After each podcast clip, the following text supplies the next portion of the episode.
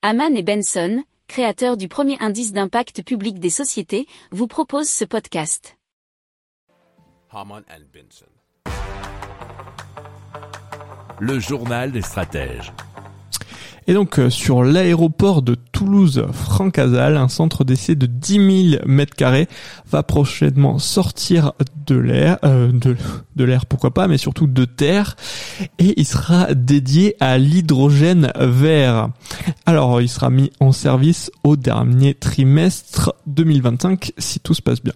Alors ce technocampus hydrogène sera composé d'une zone de stockage de gaz, d'une capacité de 2 tonnes d'hydrogène, d'une aire d'essai extérieure et ensuite de quatre bâtiments. Alors ce centre d'essai sur l'hydrogène sera utilisé par les industriels notamment et les startups du secteur, nous dit capital.fr. Alors, il se donne comme objectif d'améliorer les performances des piles à combustible, d'optimiser la combustion de l'hydrogène et de trouver des solutions de stockage et de transport de l'hydrogène. Alors le montant total de l'investissement sera de 55 millions d'euros.